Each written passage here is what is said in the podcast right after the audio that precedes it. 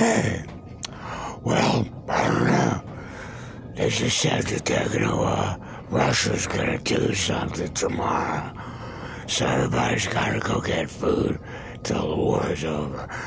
Which Russian wars tend to last about three years.